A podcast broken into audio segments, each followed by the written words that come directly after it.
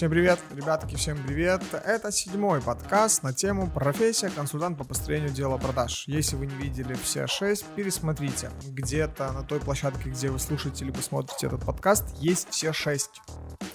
А, желательно, если вы их не видели, посмотрите, потому что вы в таком случае потеряете контекст. Но если вы видели все шесть подкастов по этой теме, то тогда продолжаем.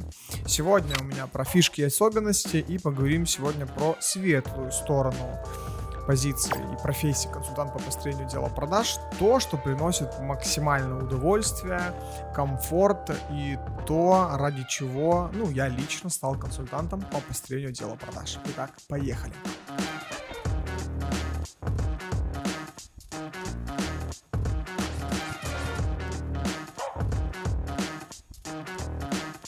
На самом деле, эта тема про плюшки и светлую сторону медали консультанта должна была быть еще в шестом подкасте, но я настолько много наговорил в прошлый раз, если вы слышали, то вы понимаете, о чем я, что я решил просто разделить, чтобы вас э, чтобы этот подкаст был не такой большой. В общем, итак, поехали. Значит, что драйвит э, людей приходить в эту профессию? Первое – это статус. Социальный статус. Консультант звучит круто. Да? Консультант, там, бизнес-консультант, консультант по построению отделов продаж. На самом деле это так, э, это здорово. То есть это здорово. На вас смотрят на, как на некого эксперта. Э, желательно, конечно, являться этим экспертом, как-то как-то отличаться умственно, и не только умственно, но еще и какими-то своими результатами, то да, то есть когда вы консультант, перед вами открываются двери на разные мероприятия, вы можете являться спикером разных мероприятий, к вам люди прислушиваются, к вам могут обращаться какие-то средства массовой информации. То есть это, это очень здорово. Вы окружаете себя предпринимателями, вы окружаете себя топ-менеджерами. То есть ваша жизнь меняется с появлением подобного статуса. Можно по-разному относиться вообще к социальным статусам. Я достаточно спокоен к этому, но, в общем, если вам важен ваш социальный статус, то позиция консультанта по построению дела продаж будет, будет вам давать возможность быть э, с определенным статусом с высоким статусом, ну, как мне кажется, а, потому что а, я это чувствовал и на себе в начале карьеры, ну и сейчас, и я вижу, как а, меняются наши ребята, которые работают у нас в компании консультантами, ну, мое лично субъективное мнение, это, ну, это круто, это, это круто. Свобода.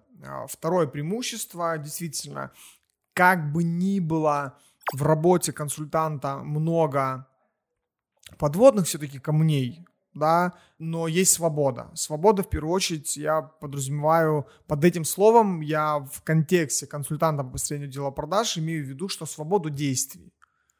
У консультанта, ну, действительно есть определенная свобода действий, свобода выбора, свобода решений, э, больше свободы, чем у менеджера по продажам и больше свободы, чем у нанятого э, руководителя отдела продаж. Консультант все-таки человек, который не привязывается к одному проекту, он э, может выбирать себе новые какие-то направления, новые бизнесы, кому помогать, кого консультировать, кому что выстраивать, понимаем, да? Поэтому эта свобода присуща, но с другой стороны, конечно же, есть в работе, вообще в любой работе, в любой профессии есть какая-то несвобода, но опять же, это не имеет никакого значения к, к этой плюшке. Поэтому действительно свободы много. Я когда был менеджером по продажам, был руководителем отдела продаж, я нанятым сотрудником, я чувствовал эту несвободу, то есть она точно есть, она точно есть планы по продажам, один офис, коммерческое время. То есть ты просто там привыкаешь. Это как бы и ок, но с другой стороны не ок. Когда я стал консультантом, я, у меня появилось больше свободы. Больше свободы. Я надеюсь, что внутри нашей компании тоже есть эта свобода у ребят, э, вернее, я надеюсь, что не ощущают себя свободными, несмотря на то, что, понятное дело, когда ты индивидуальный консультант, у тебя намного больше свободы. Когда ты работаешь в компании, в консалтинговой, то этой свободы меньше за, за счет того, что компания системно работает со своими графиками, со своими там, расписаниями, со своим э, со своей там трудовой дисциплиной, но тем не менее есть свобода действий, свобода решения, свобода выбора, образования, а, дополнительного обучения и свобода, конечно же, в выборе проектов, потому что ну, на сегодняшний день бюро продаж, слава богу, мы пришли уже к той точке, где мы выбираем, с кем работать и с кем не работать. Вот так вот. А это очень здорово. Это очень-очень здорово. Что еще есть? А, новые проекты. Конечно же, это очень крутая плюшка. Конечно же, это очень крутая плюшка. И это очень крутая особенность. То есть вы не зацикливаетесь на одном проекте. У вас их может быть да сколько угодно. Вопрос только к ваших компетенций, насколько вас знает рынок, насколько вы даете там, результаты. Мы за 4 года сделали 99 проектов. 99 проектов. Представляете? 99 проектов. Даже в контексте трудовой деятельности там, за 4 года обычного там, руководителя, допустим, отдела продаж, который работает там, с одним, с двумя, с тремя, ты поучаствовал в 99 проектах, так это я не считаю там найм, менеджеров, там обучение, все остальное. И это очень здорово. Опять же, это субъективный критерий, но если он вам важен, то эта профессия этот критерий может вам дать. Мне он был важен, я хотел а, работать с разными проектами. Потому что когда ты работаешь руководителем отдела продаж, даже если вы там супер крутой руководитель отдела продаж, вас все устраивает и деньги, и все остальное, э, ну, меня лично не только деньги, мне надо было. Мне важно было саморазвитие, важно было развивать э, свои компетенции куда-то, потому что я видел, что это можно было делать. Что когда ты работаешь на одну компанию, как руководитель отдела продаж, ну, то есть рано или поздно наступает этот день, такой потолок, стеклянный потолок, ты такой раз и уперся. И по деньгам, и по компетенциям. Ну и как-то скучно становится. Не у всех, но бывает. У меня точно такое бывало. И даже когда не получается у тебя что-то в том проекте, где ты находишься, но ты берешь другой проект, и, и получается. И уже настроение другое. Понимаете, о чем я говорю? Вот так вот. Четвертый момент. А, компетенции в ведении бизнеса. То есть, когда вы становитесь консультантом по построению дела продаж, вы так или иначе окружаете себя предпринимателями, вы видите э, микроклимат этих э, компаний, вы начинаете разбираться в управлении, в фишках, особенностях, в деталях, в маркетинге, в создании команды, в запуске трафика, в обработке лидов, в выполнении плана по продажам. Вы работаете с разными компаниями, товарка, услуги, образование, недвижимость, э, агросектор, не знаю, со всеми. И тоже, э, если вы наблюдательный человек, вы умеете созидать и умеете брать важную информацию, та, что вам ну, необходимо, то вы, вы сможете развить в себе способность анализировать. Анализировать разные тенденции, анализировать или уже заранее предугадывать, какое конкретно действие может привести к хорошему результату. И вы, как следствие, можете очень круто разбираться в общем и целом в бизнесе, во всех процессах не только в отделе продаж. Ну, в какой-то момент в бюро продаж мы поняли, что создаешь отдел продаж, желательно, чтобы было еще три направления очень стабильных. Первое направление – это управленческие компетенции, второе направление – это маркетинг, и третье – это финансы. То есть без этих трех китов сложно отдел продаж построить, чтобы он, давал максимальное количество результатов. И ты так или иначе начинаешь разбираться и в маркетинге чуть-чуть, и там в финансах чуть-чуть, и в управлении чуть-чуть. И у тебя появляется какое-то комплексное знание, которое делает тебя на голову выше любого нанятого сотрудника, руководителя отдела продаж, допустим, того же, либо директора по продажам. То есть просто совокупность знаний дает тебе больше, больше компетенций.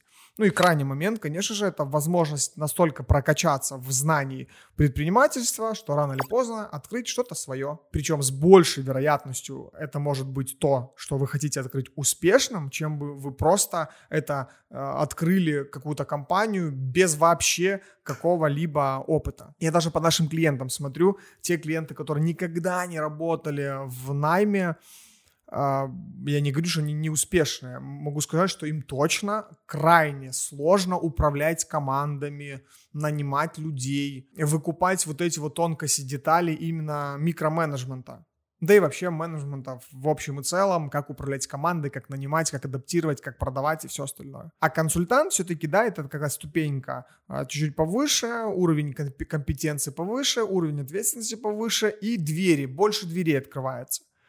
И вы, э, как стартапер в будущем в вашем бизнесе, сможете сделать намного... Опять же, это слишком все субъективно, но опять же, это просто наблюдение.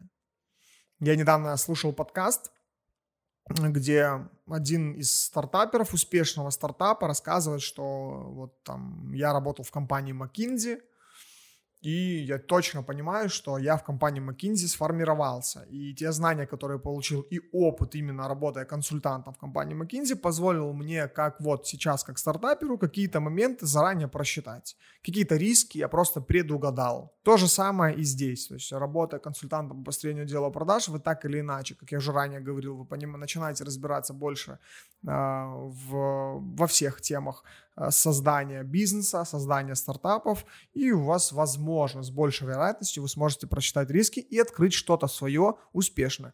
Ну, и не, и не факт, что это будет именно в консалтинге. Любым бизнесом вы можете заняться, но заранее вы уже будете понимать, как создать команду, где найти инвесторов, как э, выстроить саму систему.